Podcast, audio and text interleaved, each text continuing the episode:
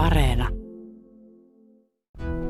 Tarinallisuus ujuttaa lonkeronsa joka paikkaan, niin hyvässä kuin pahassa.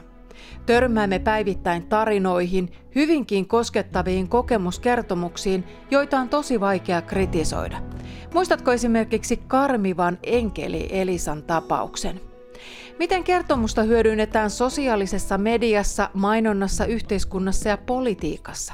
Ja miksi kertomukset ovat niin suosittuja? Kuuntelet Varo kertomusta podcastia.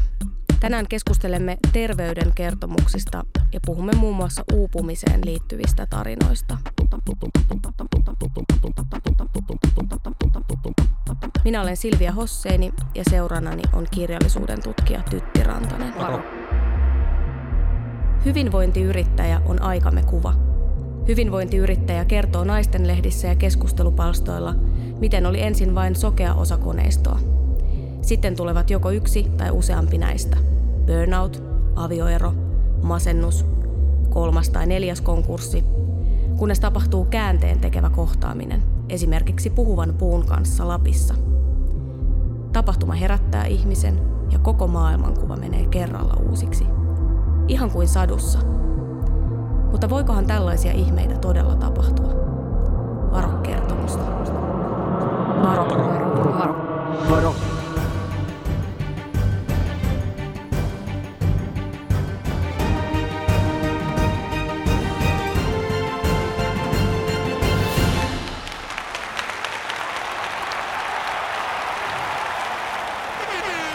Mulla oli kaikki. Perhe ja autot ja yritys. No se yritys oli mulle kaikki kaikessa. Mutta sitten samaan aikaan mulla oli myös ihan helvetin paha olla. Mä takerruin rahaa, uraan, tavaroihin ja tiettyyn elämäntyyliin. Kunnes yhtäkkiä mä en enää pystynyt siihen. Mä menin terapiaan. Suurin muutos onkin ollut siis se, että mä olen lopettanut valehtelemisen ja heittäytynyt elämään. Et nythän me myydään ihmisille ennen kaikkea niiden omaa elämää, mutta uudelleen paketoituna. Mutta tää on mun tarina ja mun yrityksen tarina. Tätä Tell Your Truth sovellusta ei olisi kehitetty ilman mun kokemuksia. Varo kertomusta. Niinpä, näihin meheviin tarinoihin törmäämme päivittäin. Mitäs vaarallista näistä tarinoissa sitten on? Se selviää tästä Silvia Hossenin luotsaamasta kahdeksanosaisesta sarjasta Varo-kertomusta. Meillä kaikilla taitaa olla mielipide peruskoulusta ja yleensä nykyisestä koulumaailmasta. Oli omista tai lasten kouluajoista sitten 5 tai 50 vuotta. Mikä onkaan herkullisempaa kuin moittia opettajia, koulun tiloja, reksiä ynnä muita. Kyllä ennen oli kuri kovempia opettajia kunnioitettiin. Mutta oikeasti, näistä kurja koulukiusaamisasioista on puhuttu niin kauan kuin muistan. Ja silti jatkuvasti kuulee juttuja, kuinka koulussa edelleen metelöidään, työrauha puuttuu, on kiusaamista ja opettajille huudellaan, jopa haistatellaan. Eikö siellä koulussa mikään muutu? Pia, huuteleeko koulussa oppilaat nykyään tällä tavalla? Tyhmä, vitun kouluampuja. Eikö opettaja puutu siihen? Puuttuu. No, mutta tällainen viesti tuli. Kuuleeko koulu?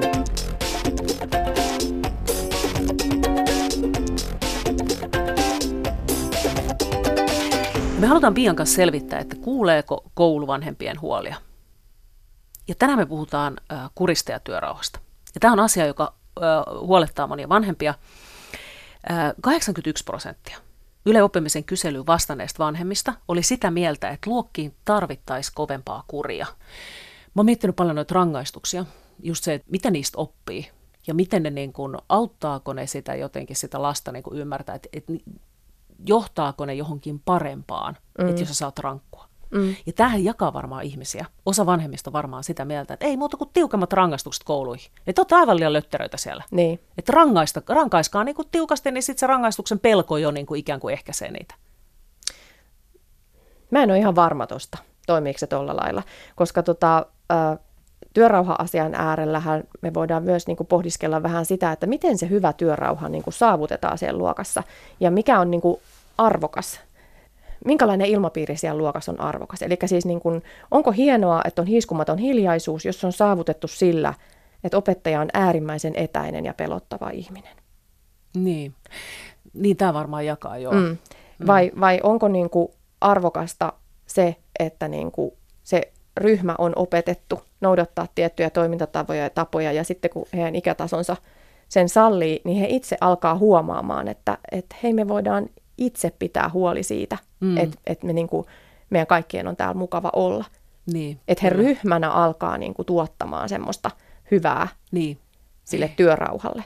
Ja, ja niin kuin, mä itse ajattelen, että toi on niin kuin se hienompi mm. ää, tapa päästä mm. siihen hyvään tulokseen. Että se jotenkin siinä on niin kuin aikuisen ja lapsen välillä ollut tämmöinen luottamuksellinen suhde varmasti mm. pitkään ja siellä on osattu puhua lasten kanssa taitavasti tästä asiasta niin, että heillä on syntynyt ymmärrys, mm. että mistä tässä on kyse. Niin. Että tämä ei niin. ole vaan niin kuin opettajan silmänpalvontaa. Että mä oon niin kuin nätisti, kun sä tuijotat niin kuin piin kovasti meitä. Vaan että mä osaan kovasti. olla nätisti niin. silloinkin, kun sä et ole täällä, koska mä ymmärrän, että se on tärkeää. Niin. Kuuleeko koulupodcastia luotsaavat toimittaja Anu Heikkinen ja rehtori Pia Rauha. Nyt matkamme jatkuu Lontoon kaduille ja kujille. Perry Clifton on saanut kauan tavoittelemansa toimen suuren lontoolaisen tavaratalon etsimänä. Ja tästä ilahtuneena hän vie 12-vuotiaan ystävänsä Dickie Millerin sirkukseen – Eräs sirkuksen hohdokkaimmista ohjelmanumeroista on Madame Porrelli ja hänen uskomattoman taitava mäyräkoiransa Jokki. Pian tämän jälkeen ystävykset kuitenkin lukevat lehdestä, että Jokki on varastettu. Hiukan myöhemmin Lontoossa tapahtuu sarja salaperäisiä koruvarkauksia, jotka ovat hämmästyttävän samankaltaisia. Matala ääninen naishenkilö haluaa katsoa jotakin korua, pudottaa sen vahingossa lattialle, eikä korua löydetä enää – Joissakin tapauksissa lähistöllä on nähty mäyräkoira. Ikään kuin koira voisi viedä korun mennessään. Yksi mäyräkoira voisi tehdä sen peri. Mitä sinä tarkoitat, Diki? Madan Porellin mäyräkoiraa, Jokkia. Peri innostuu asiasta, ja lopulta ystävysten onnistuu löytää Madame Borelli. Mutta kun Peri kertoo epäilevänsä Madamia koruvarkauksista, tämä saa raivokohtauksen. Eikä ihme käy ilmi, että Madame on ollut koko varkaussarjan ajan sairaalassa. Perin tutkiessa tuoreinta koruvarkautta Diki kuulee kadulla kulkevan naisen puhuttelevan taluttamaansa mäyräkoiraa nimeltä Jokki ja varjostaa näitä Thamesjoen rannalla olevaan asuntoveneeseen.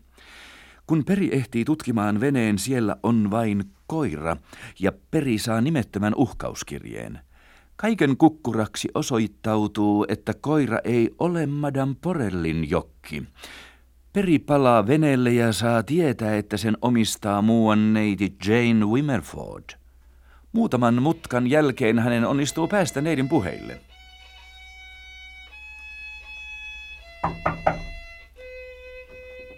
Sisään! Oi, rakas ystävä, oi hurmaava nuori mies.